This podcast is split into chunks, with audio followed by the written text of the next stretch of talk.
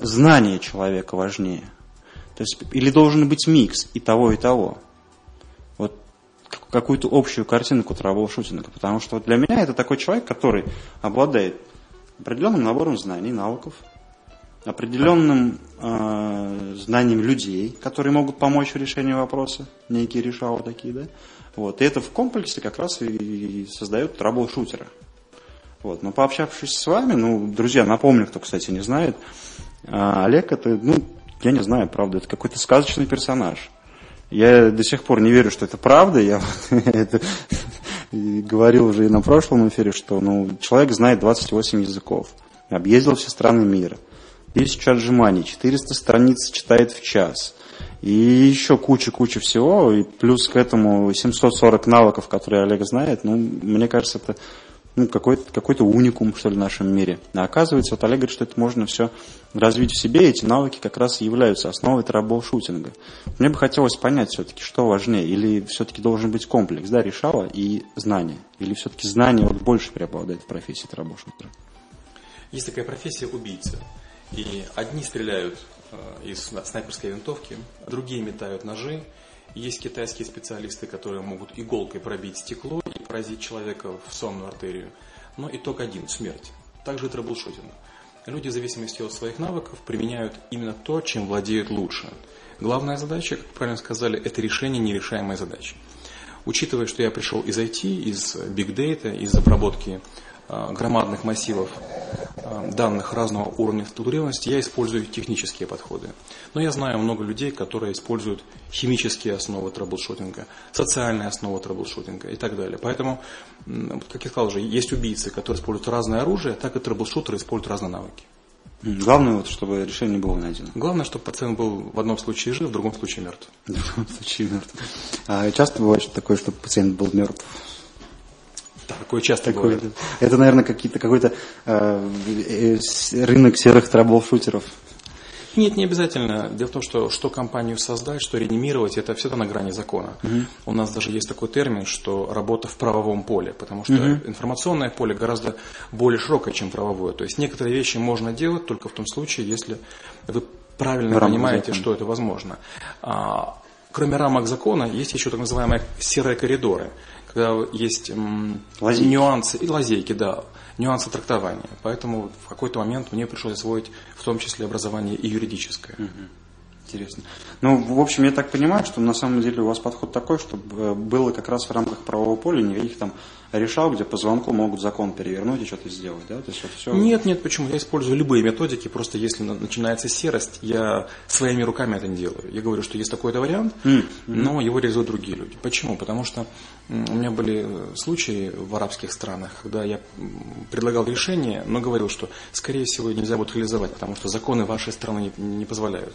На что мне шейх улыбался. Это моя страна, мои знакомые. И придумывался некая такая восточная сказка, восточная легенда, как это можно обойти. Вот как, знаете, а, израильтяне говорят, что по выходным работать нельзя, но можно ухаживать за больными. Если поломался сервер, это почти член семьи, поэтому сервер по субботам ремонтировать можно. Да как это, есть старый анекдот, да, когда Равин говорит, со мной пришло чудо.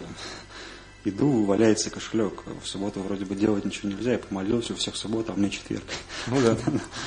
Вот. Ну, друзья, напомню, что у нас с Олегом второй эфир, и будет целый цикл передач. Вот э, прям спасибо огромное. Многие слушатели уже писали по этому поводу, что согласились провести это, потому что на самом деле те навыки, которые мы собираемся разбирать на эфире, они очень интересны и необычны на самом деле. Вот, что, ну, многие не верят, что это реально там изучить или научиться этому. Всем кажется, что это какой-то дар, который дан свыше, только вот так вот. Э, вопрос в том, что, друзья, смотрите, у нас есть, вот Олег, ну, в очередной раз повторюсь, есть 70 тем на выбор. Э, сейчас прям парочку скажу, просто это там провокации, личные финансы, продажи, стратегия. Э, мы создали, это, это только 4, да, Олег их знает 740. 70 дали на выбор. Э, у нас есть 20 передач, нужно определить 20 тем, которые мы будем разбирать в течение нашего, нашего цикла. Хорошо, что вы активно голосуете, потому что в соцсетях мы сделали опрос, чтобы вы могли выбрать темы, которые вам интересны. Те, которые будут в топе, соответственно, будут разбираться в эфирах. Вот. Э, ну, это, эти, это, это навыки, но вот я понял, что troubleshooter должен обладать максимальным количеством навыков для решения проблемы, чтобы смотреть на нее с разных сторон, чтобы знать вот эти и серые коридоры, и не серые коридоры, и базы знаний в каждом направлении. Ну, ключевое, что эти навыки могут пригодиться каждому из вас даже в повседневной жизни. Вот что мне интересно. Поэтому выбирайте, смотрите, что для вас ну, наиболее необходимо сейчас, голосуйте за эти темы. Конечно, мы их будем с Олегом озвучивать. Вот про, после прошлого эфира э, пришло ну, такие вопросы личного характера. Да? А, вот жизненные принципы у вас какие? Ну, вы знаете, когда говорят про жизненные принципы, всегда возникает рвотный рефлекс, потому что когда мы начинаем формулировать жизненные принципы, они всегда правильные и корректные. Угу. А вот можно ли их соблюдать и насколько, насколько они приемлемы? У меня один из основных жизненных принципов – это чувство меры. Только человек, имеющий чувство мира, может плохое от хорошего, это плохое плохое от э, это доброго. Той антилопе, да, которые золотыми монетами кидают. Да, да, да. Вот это, пожалуй, самое важное. А все остальные принципы, они, как мне кажется, от лукавого. Мало того, когда даешь интервью, есть такая особенность, потом приходит время, и люди говорят, а вот в одном интервью сказали одно, в другом другое. Почему? Потому что в зависимости от ситуации, в зависимости от направления деятельности прямо сейчас, в зависимости от ментального поля, в котором находишься, бывает важнее то одно, то второе. Когда mm-hmm. компанию вытаскиваешь, у которой все плохо, скажем, у людей нет зарплаты месяца 4, ты начинаешь думать как хирург. Вжик, отрезали. Ой, не ту ногу. А, вжик, ой, оказывается, нужно было руку отрезать. И наоборот, когда занимаешься чем-то таким красивым, воздушным, ты думаешь о там высоких вещах. Поэтому, когда говорят о принципах, ну... Такая некая растяжка получается, да? Да, причем в очень большом диапазоне. Mm-hmm. Да. Представьте, допустим, там, если вы только что приехали э, в какую-то страну, где бананы, солнце и плещется море, вы говорите, боже мой, как здорово, наконец-то солнечное небо. Но через год в стране вы говорите, а когда же будет снег? Хоть немножко, сколько можно это жара. Так и жизненные принципы. Постоянные жизненные принципы, они определяют. Исходя из обстоятельств, они, получается, меняются. Да, да? Да. Смотрите, вот здесь может быть э, немножко по-другому вопрос задать. Вот, например, э, ну, человек там честный, да, угу. и он в любой ситуации всегда честный. Даже если там какие-то прям будут за него последствия жесткие после этого, все равно он честно скажет так и так. Это угу. как бы некий внутренний его принцип, от которого он никогда ни, ни при каких обстоятельствах не откажется. Э, прочитал, я не помню у кого, была история в Америке, когда э, компанию тоже сейчас не помню, может быть вы знаете, да, человек договорился продажу компании за определенную сумму, потом э, резко по индексам она выросла, и сумма была уже несколько раз дороже, но за счет того, что он обещал продать за эту сумму, он не уступил в цене и продал именно за эту сумму. Ему даже покупатель говорил, парень, она стоит сейчас дороже, он говорит, была договоренность, я вот сказал, вот мое слово как бы в таком, да, то есть и, может быть, вот такие какие-то принципы есть, которые вот при любых обстоятельствах не рушатся? Один из принципов, который вот в таких ситуациях я использую, это принцип фэншуй. Не тот китайский фэншуй, который такой говорит, где должно что висеть или стоять. А ты знаешь, кстати, откуда фэншуй вообще пошел? Нет, нет. Это вот как раз там э, как, как, как кладбище должно быть, покойники правильно Серьезно? Да, да. Корни оттуда. Может быть, я не знал. Вот. Так э, для меня важно, чтобы каждое действие имело смысл. То есть я должен понимать, почему я делаю, делаю так, а не иначе. То есть смысл не... именно для вас? Лично? Смысл для меня, лично. да. Смысл для меня, смысл для ситуации, смысл, смысл для обстоятельств. Ну вот, э, конечно, быть хорошо честным. Но не зря есть такая фраза «простота хуже воровства». Mm-hmm. Есть такой анекдот даже, если вы хотите быть к вечеру э, больным, обездоленным и брошенным, говорите всем правду. То есть честность, конечно, это хорошо, но она заводит, к сожалению, в тупики, из которых нельзя выбраться. Должна быть осмысленность. Я делаю действие, потому что понимаю, зачем это нужно. Угу. Осмысленность. Интересно. А какая-то миссия есть в вашей жизни? Да, конечно, миссия есть. И вот прямо, прямо сейчас миссия у меня следующая. Я хочу людям объяснить, показать и дать понять, что профессии – это прошлое, навыки – это будущее. Каждый из нас имеет некую установку еще с школы, с детства, усиляй свои сильные стороны, работай над чем-то. И получается, выходит армия юристов, которые всю жизнь занимались только юриспруденцией. Они приходят в реальную жизнь, и вдруг получается, что они не очень-то полезны. Потому что юриспруденция в IT, юриспруденция в Вообще госорганах, разные. они принципиально да. разные. И фраза классическая, а теперь забудь все, что ты учил, мы начинаем заново. Или другая бывает ситуация. Людям говорят, а, ну вот вы закончили вуз, что вам это дало? И бывшие выпускники говорят, это научило мне информацию. То есть мы 5-6 лет учимся добывать информацию. Ну, просто стыд и позорище. Что можно сделать там за несколько часов. Да. А что такое навыки? Навыки – это возможность применить себя в разных, в разных обстоятельствах. Вот скажем, что происходит со многими учеными, со многими людьми, которые пишут диссертации, проводят исследования. Приходит время, и они оказываются никому не нужны. Они сильны в химии, в физике, но из-за того, что не хватает двух-трех навыков, говорить, писать, выступать, они оказываются невостребованы. Многие говорят, я интроверт, поэтому не мое дело меня рекламировать. Это ты своему сыну расскажи, которому не сможешь купить чего-нибудь такая корова нужна самому. Да. Но здесь на самом деле, да, интересный момент, вот, потому что когда люди приходят после школы в ВУЗ, говорят, забудьте, чему вас учили в школе, после вуза на работу забудьте, тогда для чего вообще весь этот процесс настроен, тоже непонятно. Но здесь, э, мне кажется, это формируется только одно, страх оценки другими людей за все это время, потому что у него реально возникает страх, когда будут оценивать. И вот этот вот страх ему мешает, в принципе, двигаться и развиваться, потому что находится в неких рамках оценки общего общества в целом. Да? Безусловно. Формируется некий тренд. Нужно просто, чтобы у нас было куча юристов, делают профессию юристы, все идут туда. Экономисты, значит, экономисты. А здесь, да, интересно. А цель вот какая? Потому что это, ну, стал изучать информацию про вас, потому что все-таки личность достаточно интересная. Так вот, личность, я скажу, да, про вас. Очень интересно. Много изучал. И вот э, не помню где, по-моему, на Синерже вы выступали. Там была озвучена такая цель. И мне прям интересно, а вот какая у вас цель? У меня цели несколько. В ближайшее я хочу создать университет. Uh-huh. Я хочу создать учебное заведение нового типа, в котором будут преподаваться разноплановые навыки. Несколько есть задач вот, под этой целью. Первое. Так это... у вас, извините, перебью, mm-hmm. у вас так школа, по-моему, сейчас это уже целый университет, там столько направлений. Да, ну, если бы мы сразу сделали университет, нам сказали бы, как вы смогли, не имея опыта, ничего создать. Mm-hmm. Поэтому два года будет школа, потом будет институт, потом будет университет. Вот а, главное, чтобы была некая динамика. Угу. И что хочется показать? Первое, хочется показать, что человек способен освоить много навыков разноплановых. Второе, что эти навыки можно применять. Вот сейчас последние, последние занятия мы долго вечерами разбираем какие-то реальные кейсы реальных компаний, и вдруг, когда мы решаем задачу, у школьников появляется понимание, а зачем мы учим столько теорий? Потому что, скажем, когда мы учим теорию, мы там в течение 10 часов штурмуем одну науку, и в ней мы разбираем примерно там 256 силлогизмов, это способы введения заблуждения, но только из них 19 работают. И получается, в школе и в ВУЗе делают как? Рассказывают только работающие, а мы разбираем вообще все. Угу. Опять же, почему такой подход? Потому что в разных странах я получал разное образование. И вот индусы, они учат и работающие методы, и не работающие. Ну, зная ошибки, ты можешь сделать правильно. Конечно. Не зная, ты можешь ошибиться и потом заблудиться. Конечно.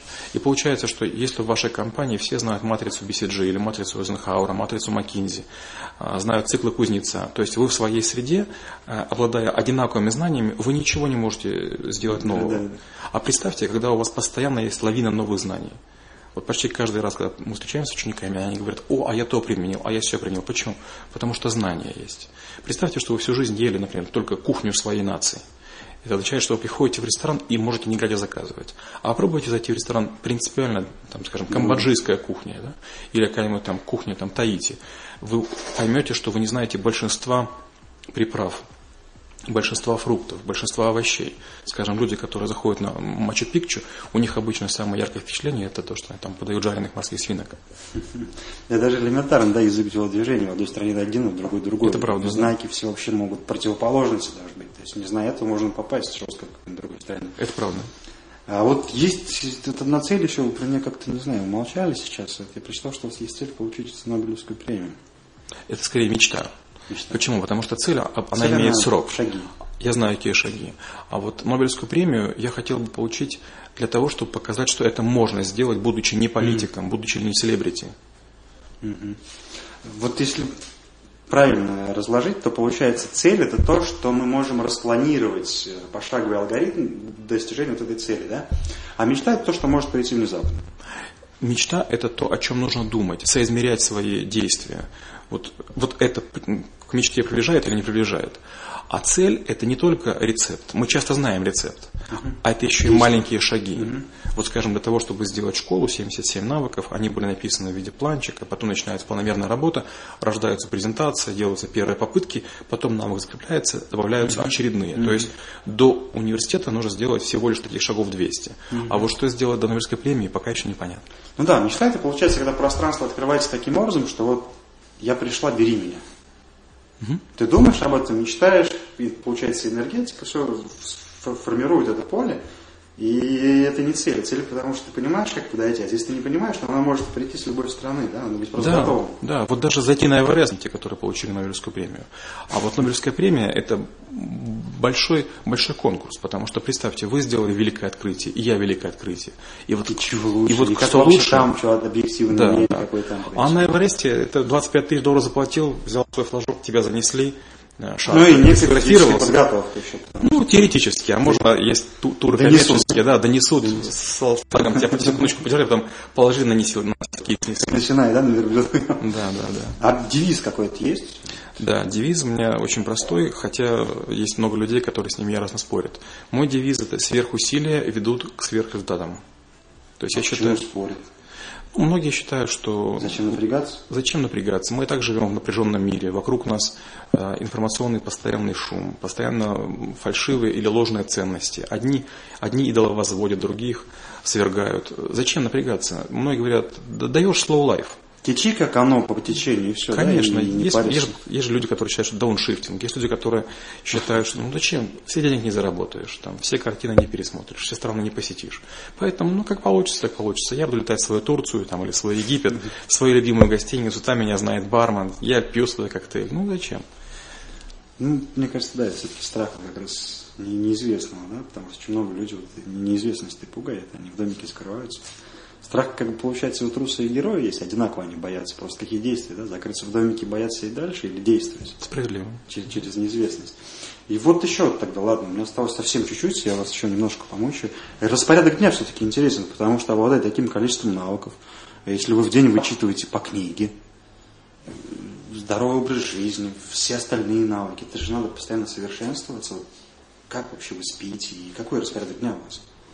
Вот все, все ожидают, что я робот, который там вот имеет у меня некие много вопросов, программы. Но Олег, он что, он киборг? Да, да, многие думают, что я робот, который там включается, выключается в нужное время. Нет, совсем не так. Наоборот, я сторонник того, что человек должен своим расписанием и распорядком управлять, а не оно им. Да, у меня есть календарь, я веду его в обычном Google, где я изношу нужные события, там, предусматривая некоторые моменты на переезд, на, на, на переход куда-нибудь. Но в целом не так все жутко. А, прочесть книгу – это, да, кусок работы, но если вы запланировали ее, вы между делом прочитываете. Ну, в принципе, пути. Да, по, по 20 минут там, где-нибудь, да, вот я там сейчас иногда езжу на метро, это просто прекрасно. Там, угу. Я трачу 23 Самое минуты. Классное, где можно почитать. Да, 23 минуты люди, смотрю, играют какие-то игры, там, музыку слушают. Убивают мозг. Да, а я за это время успеваю прочесть полкниги. То есть полкниги в одну сторону, полкниги в другую, я просто счастлив. Это замечательное время. Ну, бывает просто вот вечером там хочется полежать, тоже берешь или телефон, или iPad, спокойно прочитываешь. То есть с книгой нет проблем. Со статьями раньше тоже не было проблем. Я раньше писал за полчаса статью. Сейчас чуть тяжелее, как-то вот уже мозг э, устает генерировать новые мысли, поэтому надо или перерывы сделать, пока я не могу позволить. Или набрать информацию. Наверное. Или набрать информацию. То есть, когда ты крутишься в одной той же среде с одними и теми же людьми, не возникают какие-то яркие, сочные мысли. Ну, поэтому скоро будет отдых, с супругой полетим отдыхать, поэтому, думаю, там наберусь новых вдохновений. Да, да. А подъем какой-то вот есть фиксированный, что вот встать нужно во столько, зарядка там? Нет, нет, нет. Бои. По поводу подъема я точно не маньячу. Почему? Потому что я считаю, что мой организм сам мне подскажет, когда вставать. По поводу подъема есть только одна хитрость. Я всю жизнь не переставляю будильник. Я ненавижу это действие, потому что если ты просто будильник звенит, ты встаешь, потом переставляешь его, ты как будто бы прерывал свой сон. Не факт, что ты уснешь, ты потеряешь несколько минут. Поэтому надо ставить будильник так, чтобы ты не мог его переставить. По поводу зарядки, ну, какие-то два-три движения я делал, но тоже не, не маньячу. Угу. То есть, там, сказать, что я там робот, который там целыми там, днями делал какие-то... Ну, а как здесь тогда определить, мне интересно, вот вы говорите, нет жесткого подъема, да, вот я, я просто себе поставил, например, жесткий подъем, все. Вот у меня, как вы говорите, будильник срабатывать, хочешь, не хочешь, вставай, все, тебе надо встать, потому что ты как бы, ну, не, не, некая дисциплина для тела, получается, формируется. Вот. Если не делать этого, возможно, возникает лень. Как определить, где здесь лень, а где здесь вот организм хочет? Смотрите, ну по поводу лени. К счастью, у меня есть множество внешних событий, которые не позволяют мне халтурить. Uh-huh. То есть я должен там, в понедельник до определенного времени отправить статью в New Retail. Во вторник я должен в определенное время выйти в эфир, чтобы сделать два подкаста. В среду должна появиться аудиостатья. Ну, то есть есть некоторые вещи, которые вне зависимости от того, хочу я или не хочу, должны Надо появиться. Uh-huh. Буду я лениться, не буду я лениться. Наступает дедлайн, и если я статью вовремя не выдал в определенный журнал, я не опадаю в него. Вот, к сожалению, было пару журналов, которые я не успел. У меня была масса причин, я не успел. Что говорит главреда? Все, извини, подвел, больше мы с тобой не работаем. У меня было издание 30, осталось 26. То есть 4 издания с мной расстались, потому что говорят, ну вот, послушай, те могут любые обстоятельства, но мы издание федерального масштаба, поэтому мы не можем себе позволить. Угу. И вот, чтобы работать с 26 изданиями, чтобы делать там регулярные посты, рецензии и далее, требуется некая дисциплина. Но дисциплина... Ну, получается, вот это есть физическая дисциплина. Да. Вы просто не на подъем завязали, а вот как раз на те действия, да? На исполнение тех действий, которые необходимы, да. Угу вот так ваше мнение, что все-таки дисциплина для тела требуется? Но не армейская. Не армейская. Потому что от вас ничего не останется. Вы станете просто такая выхолощенная машина. Руку поднял, ногу поднял, там, улыбнулся в нужное время. Нет, надо жить. Мы, мы же, мы же То люди. есть планировать э, не с точки зрения графика 6, 6 стал, 6, 10, подъем, зубы почистил, а планировать по полно обстоятельств. Планировать Но достижение цели. Угу. Все интересно. Э, про семейное положение расскажете? Ну, что говорит про семейное положение? Это, там есть ряд вещей, на которые не очень хочу говорить. Это религия, это моя семья, это, там, может быть, способы, которыми я зарабатываю деньги. Ну, супругу люблю, обожаю, вот, пожалуй, больше ничего не скажу. Ну, вот сразу мы потеряли большую часть слушателей. Но это, на самом деле, это классно, потому что э, мне кажется, вот самой, самой энергии и вообще, э, не знаю, этот двигатель Эм, вот этих мужских подвигов, наверное, все-таки идет оттуда. Не, не наверное, а точно. Меня сейчас спрашивают, кому я посвящаю все свои заслуги. Но только ей, ей родимой посвящаю. Кому, кому еще нужны эти маленькие крошечные достижения? Так приходишь и говоришь, вот там то получилось, вот все получилось. Тебя в щечку поцелуют, вот и счастье наступило. Наше скупое мужское счастье. Ну вот, наверное, по личным вопросам пока все у нас, я, потому что остальные темы по личным боюсь уже задавать, у нас не хватит времени на тему. А тема нашей сегодня передачи – это скорочтение.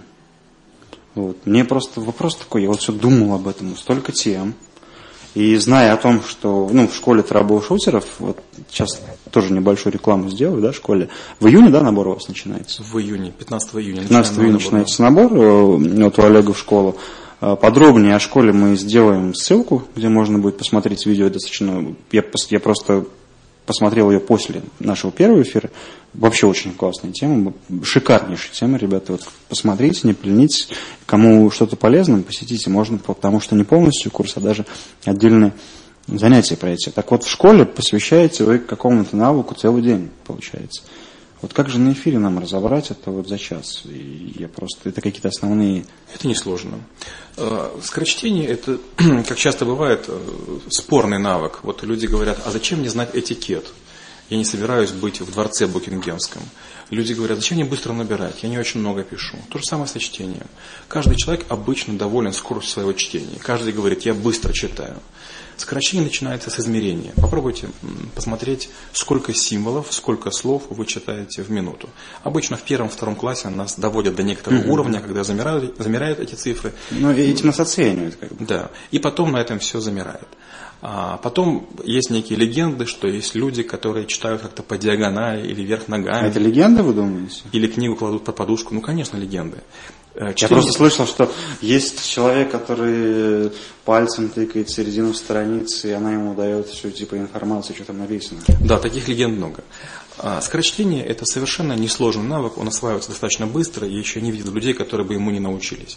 Первое, нужно понять, вернее, со страхами разобраться. Есть несколько страхов. Первый страх – люди говорят, зачем быстро читать? Если читать быстро, ты книга не насладишься.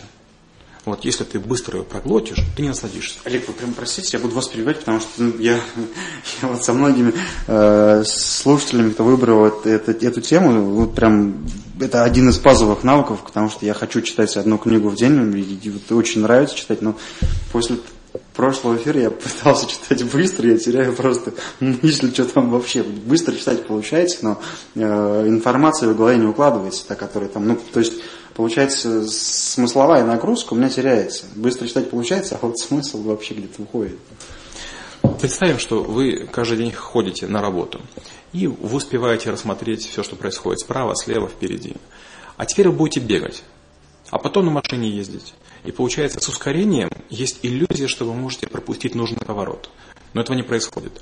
То же самое со скорочтением. Скорость, скорочтение не прорывает вдруг неожиданно. Вот будет скорость постепенно нарастать. Вы mm-hmm. постепенно освоите. А, это первое. Второе. Вот про страхи вот вы написали, страхи. Да-да-да, сюда, сюда, про страхи. Второе. Когда вы сдаете скорочтение на экзамене, на, на тесте, а, вам задают по прочитанному фрагменту не менее 10 вопросов. Mm, допустим, вы, вы поймали прочли, смысл, не поймали? Да, вы, допустим, прочли некий фрагмент. Вот я прочел на экзамене 12 это тысяч. Вас. Да, 12 тысяч символов. Это считается ну, такая средняя скорость. 12 тысяч символов это за... За минуту.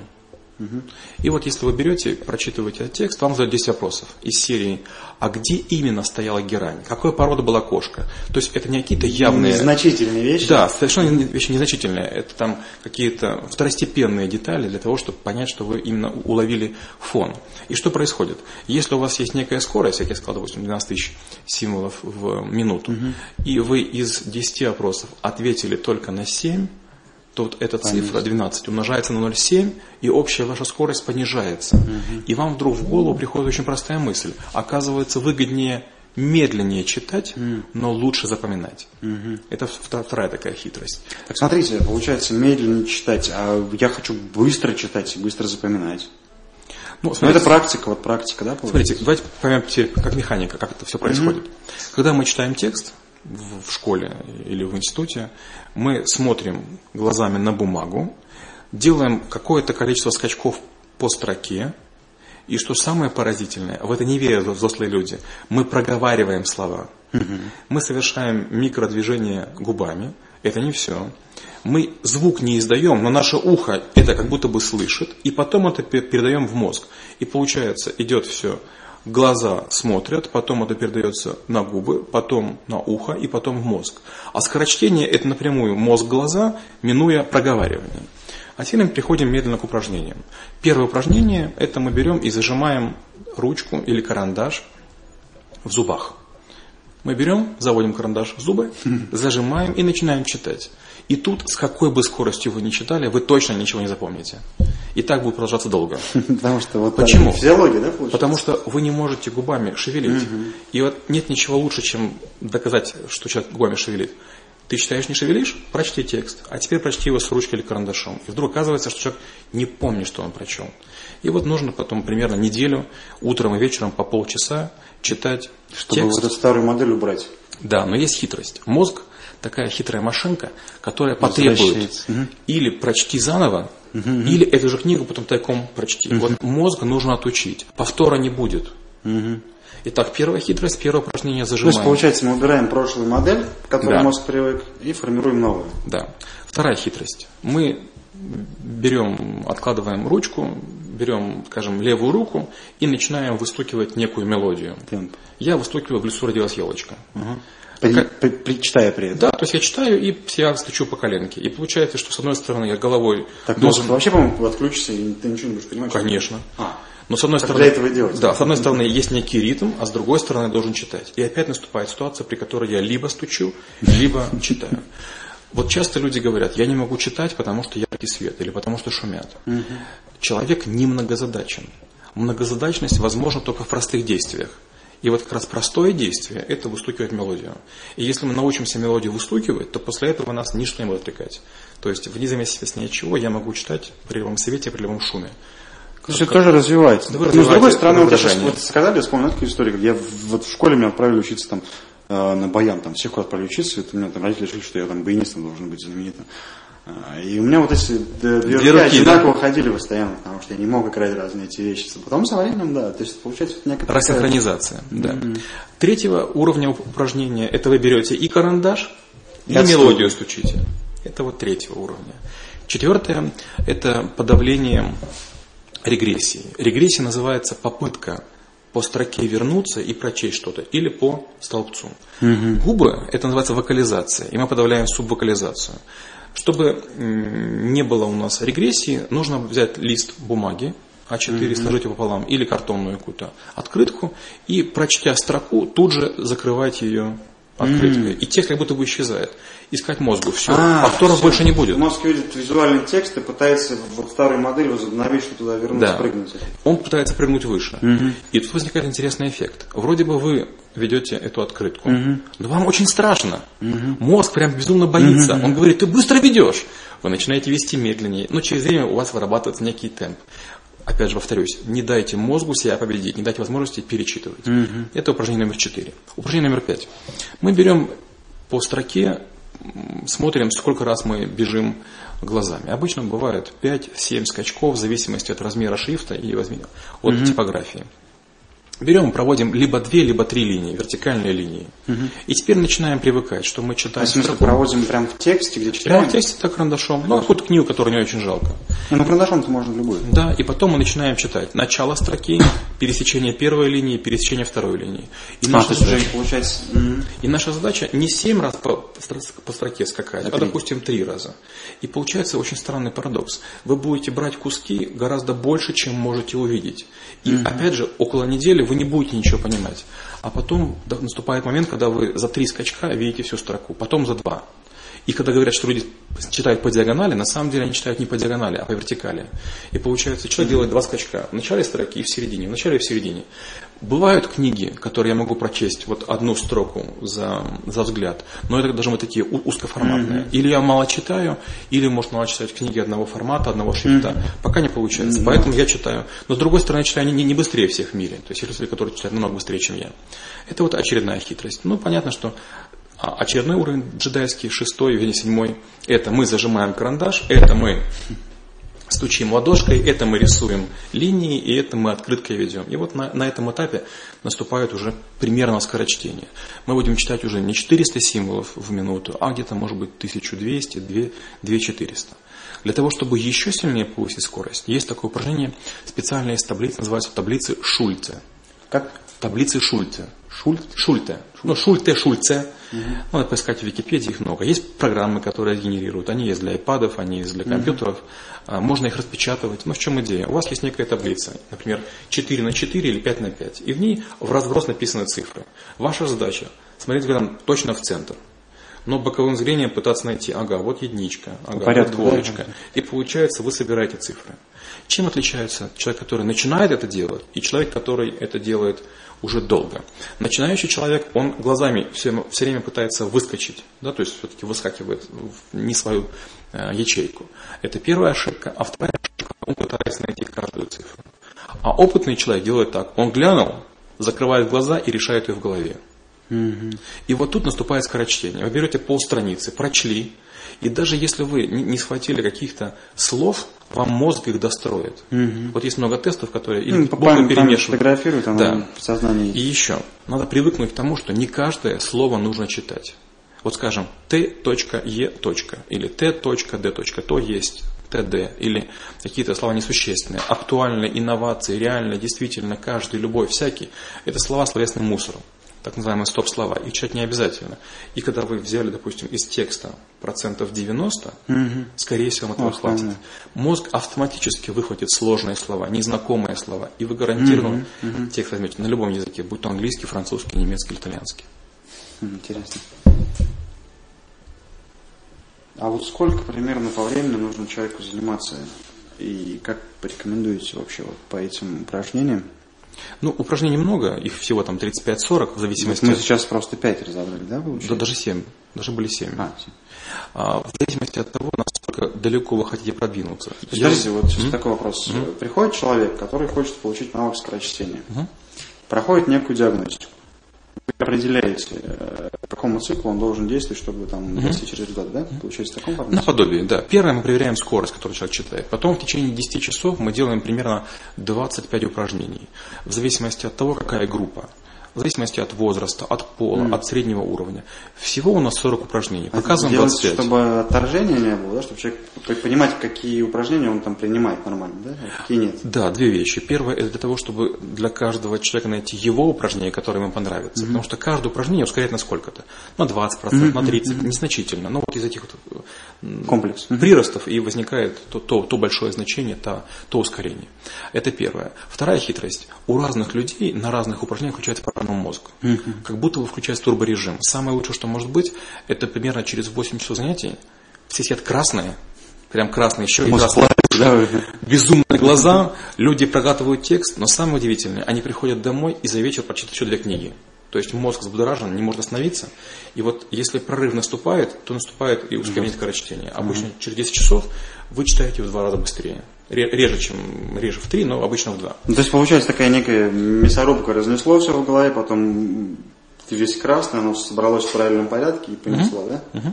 Ну, не знаю, вот я разговаривал по поводу вас э, с людьми, говорит, что а вот тупого можно научить этому. У меня было много вопросов от разных людей. Как бы, ну, не каждого же можно научить, не все же вот прям поддаются обучению. Есть вот люди, прям, которые конкретно тупые. Вот, их можно научить? Я скажу такая штука. Я один раз такое почувствовал. Мне тяжело давалось обучение вождению на автомобиле. Мы водили армейские такие грузовики, ГАЗ 50, ГАЗ-51, они такие очень большие. И на меня очень ругался мой инструктор по вождению. Он говорит, ваш евреев еле научить невозможно, еле научишь. Вы, говорит, ты еще раз подумайте, пока, пока повернете. И я вдруг понял, ага, мы медленно поворачиваем. И я, значит, отдельно на тренажере поворот отрабатывал. То же самое и с тупыми. Ведь даже там, люди, которые страдают аутизмом, люди, которые имеют, может быть, невысокий IQ, они способны автомобиль водить. То же самое с чтением. Если мы говорим про то, чтобы прочесть, запомнить, пересказать, этому можно научить. Вот тупого тяжело научить синтезировать новые знания. Но читать, запоминать и пересказывать можно почти любого. То есть базов заложено, получается, да, Это механика, человека, это, это механика, да. То есть в этом такого высокого IQ не требуется для этого. Угу. Любого можно научить. Интересно. Ох, не знаю, что сказать, но попробую, конечно. Все равно, мне кажется, что это сказки. Рассказывайте нам. Пришли рассказать какие-то сказки. Вводите людей в заблуждение. Ну, вот после прошлого эфира я пытался вот это скорочтение, конечно, вот, вот это упражнение, потому что не знал. Пытался быстро читать, и вот быстро читать получается. Но мысли просто все, что там написано, там, о чем так должно я быть. Так должно быть. Начиная любое упражнение по скорочтению, вы гарантированно не будете помнить, что вы mm-hmm. прочли. Так и должно быть. Это не бывает неожиданно. Представьте, вы пришли на каток. Я тренер по фигурному катанию. Я-то катаюсь и вас могу научить. Но глупо ожидать, что после Сразу первого занятия вы будете кататься. Да. Ага. Мы начнем делать лесенку, мы начнем делать елочку, мы начнем делать какие-то несложные круги, мы начнем отталкиваться, тормозить. И, и у большинства людей возникает разочарование. Как? И это все? А когда же пируэты, а когда же кульбиты? Будут? Не скоро. И большинство людей... Нелюбимая фраза «всему свое время». Конечно. Свое время, всему свое время. Да, то есть нельзя... Есть такая фраза «не шагая широко, штаны порвешь». Если пытаться на лестнице, что мы через четыре ступеньки, можно вторую ногу не поднять. Также и здесь очень маленькие крошечные шаги, и нельзя перескакивать их. Mm-hmm. Если бы можно было бы, там, вы приходили бы в ВУЗ, у нас укололи укол, там, высшая математика. Как в матрице, раз загрузили программу, да, все, так, так не бывает. Да. Поймите, если навык сложный, и им не владеет большое количество людей, значит, это следует долго осваивать. Но один раз на всю жизнь. Я окружен людьми, которые всю жизнь учат английский язык mm-hmm. или говорят, набираем быстро, читаем. Мало кто научивается. Но кто научивается, становится надолго примитивно зависти. Все ходят и говорят, вау, ты набираешь слепую, вау, ты читаешь, так здорово. Но люди пробуют один вечер, два вечера, три вечера, успеха нет, и списают. Попробуйте сделать, не знаю, какой-нибудь торт, попробуйте вот, сделать.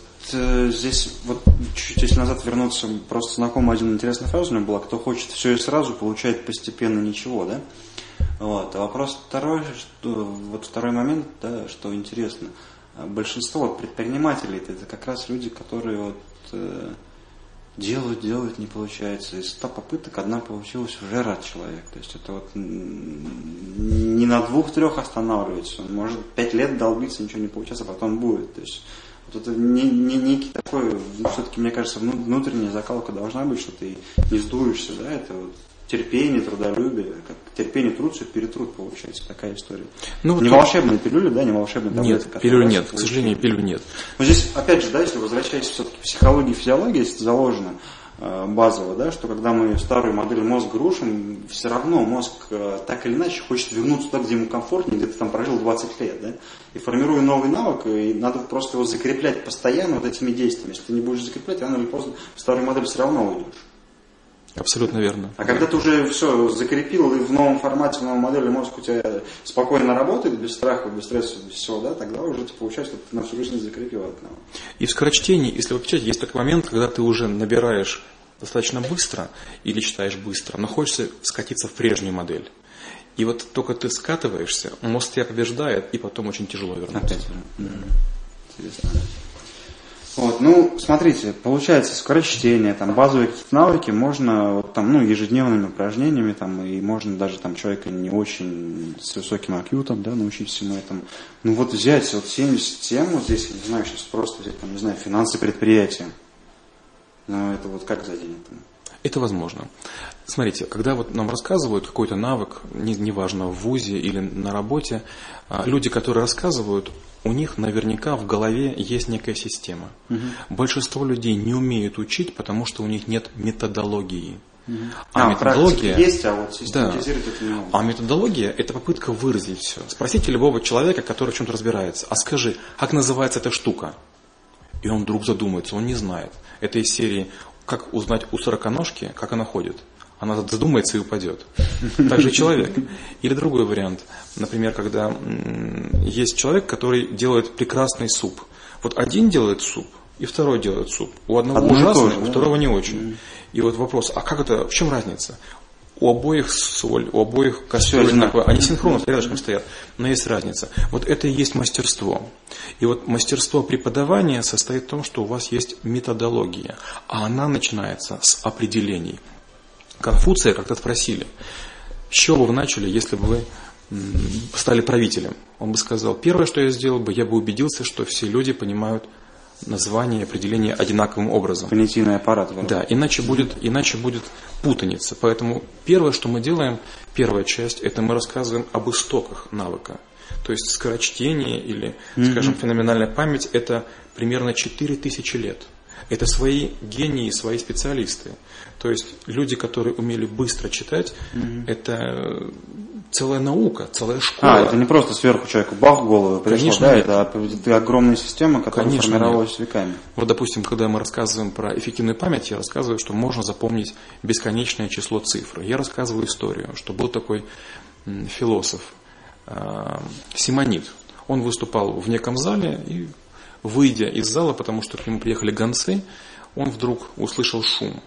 Крыша зала обвалилась. Сразу же образовалось много людей, которые искали своих родственников, не могли найти среди завалов. И точно помню. Симонид Киоски что сделал? Он попробовал вспомнить, кто где с кем сидел. И когда он это сделал, он взял и безутешных родственников провел к телам погибших. И так зародилась наука мнемотехнике. Это чертоги памяти, римская комната и так далее. И этой науке было 4000 лет. И можно сомневаться в ней бесконечно, но представьте, раньше ведь не было книг. Раньше нужно было рассказать человеку, чтобы он другому, и чтобы через тысячелетия потерялось. дошли эти истории. То же самое со скорочтением. Скорочтение началось с того момента, как Гутенберг придумал станок. Пока все писали своими э, вензелями, скорочтение было невозможно. Вот, скажем, я читаю очень много Альпина Паблишера, когда беру любую другую типографию, я мучаюсь. Почему? Потому что беру книгу, другой шрифт, другое форматирование, я прям страдаю. А у Альпины я знаю, как поставить книгу, чтобы ее листать, и вот она быстро прочитывалась. Или Система. читаю в компьютере. Получается, что во всем есть система. С другой стороны, люди говорят, а вот у меня времени нет. А вот книги дорогие, а вот книг интересных нет. Вот это отговорки. Ты либо хочешь и достигаешь, либо не хочешь. Недавно была такая история, я был поражен. Некий венесуэльский лыжник вышел на лыжный чемпионат, и он бедный падал там, не знаю, наверное, да, падал, наверное, там безумное количество раз. Над ним все смеялись. И я, я вдруг понял, что этот человек, он в жизни не видел снега. И радоваться, ура, Он, он- он приехал из страны, где катался на роликовых лыжах и пробился на мировое соревнование. И когда он, у него взяли интервью, он сказал примерно следующее, что моя страна меня послала побеждать. Я вынужден был вставать, потому что неважно, у нас есть лед или снег или нет. Все хотели бы, чтобы я приехал. И моя страна радовалась, что первый лыжник этот преодолел финиш. И представьте, там люди занимали второе, пятое место и расстраивались. Он приехал гарантированно последним, и для его страны это был большой, большой праздник. Очень быстро ему собрали деньги на новое оборудование, экипировку, и это стало историей. Он Гагарин для своей страны. Mm-hmm. То есть ему не помешало. А каждый из нас считает, что ему мешает что-то. Ну, мозг формирует некие барьеры, получается, да, некие иллюзии. Угу. Как вот с этим бороться? Иллюзии возникают, если есть лень. Вот вы задали вопрос, угу. что такое лень? Вот есть труд, а есть лень. И кажется, что между ними ничего нет. А между ними прокрастинация. Труд – это когда я осознанно приближаю себя к какой-то цели. Я или чищу картошку, чтобы ее пожарить, или читаю книгу, чтобы кому-то пересказать, или пишу некий учебник, чтобы потом преподавать. Лень – это когда я ничего не делаю и прям кайфую от того, что я выпил пиво, я там сходил на дискотеку, я не знаю, сходил в кино. Я прямо кайфую от того, что ничего не делаю, я туплю. А между ними находится прокрастинация. Это когда я понимаю, что цель у меня есть. Я мучаюсь, мне надо что-то делать, но я этого не делаю. Так вот, большинство людей находятся в состоянии не лени, а прокрастинации. Надо бы английский выучить, неплохо бы что-то освоить. То есть, получается, хотеть, хотеть, но не делать. Да, да. и это как раз самое... Точнее, хотеть делать, но не делать. И это самая неприятная штука, потому что во время лени вы отдыхаете, mm-hmm. а во время прокрастинации вы устаете так, как будто бы вы это делали, но только у вас нет результата.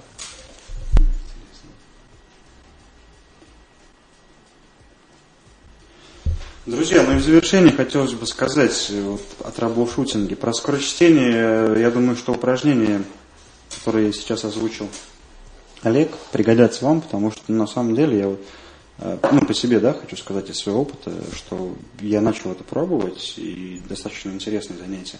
Вот, но я не знал упражнений, теперь я их просто в фантазии богат, я представил, как, как это должно выглядеть и что зачем следует. Я думаю, что результат, конечно, будет. Вот. Ну, повторю на всякий случай, да, что ручка в зубах, отстукивать мелодию, третий пункт это первый плюс второе, вот, регрессии, закрывать прочитанное, чтобы мозг не возвращался, увеличивать отрезки, делить страницу на отрезки, чтобы захватывать больше, э, больше слов. Вот. Ну и самое главное, самое главное, все-таки здесь э, психология, физиология тесно связаны, чтобы э, ну, контролировать э, мозг, что ему будет сначала некомфортно, у него будут какие-то внутренние страхи. Не бояться делать это, потому что в любом при удобном случае, это как и, не знаю, там, с сигаретами, с чем угодно, мозгу будет удобнее возвратиться в прошлую модель поведения. Вот самая задача здесь сломать прошлую модель поведения и сформировать новую. И формировать новую модель здесь нет волшебной таблетки, это можете сделать только вы, потому что ежедневная практика как раз это и есть формирование. Вот. Не нужно ждать чего-то, что к вам кто-то придет делать это ежедневно, если вам это интересно. Во-первых, определитесь, нужно ли вам или нет и для чего. Вот. И делать это ежедневно. И мне кажется, в принципе, наверное, любой навык можно будет освоить. Но есть куча навыков, в которых, конечно, есть вопросы, там, но я думаю, что мы их будем разбирать, и, конечно, будет понимание, потому что по скорочтению у меня после первого эфира, ну, я говорил, что, наверное, все это какой-то бред. Просто человеку доноет, и все, вот есть какой-то дар, нет системы обучения. Ну, оказывается, есть. И, еще раз э, хочется повторить, что есть школа траблшутинга, где на каждый навык отводится целый день. И вы уже получаете на всю жизнь. Вот. Ну и знаете, что troubleshooter в широком рациональном смысле единственный, кому можете доверить проблему и выдохнуть. Потому что, знаете, предпримет необходимые меры и не сдастся до последнего. Ну, кстати, о чем мы говорили, да, что главное решить. Вот. В то же время не следует путать troubleshooting с традиционным консалтингом, interim-менеджментом и адвайзингом. Фундаментальное отличие состоит в надежде. Пока вы выбираете, кого позвать на помощь, траблшутер вам не нужен. Лишь в безвыходной ситуации,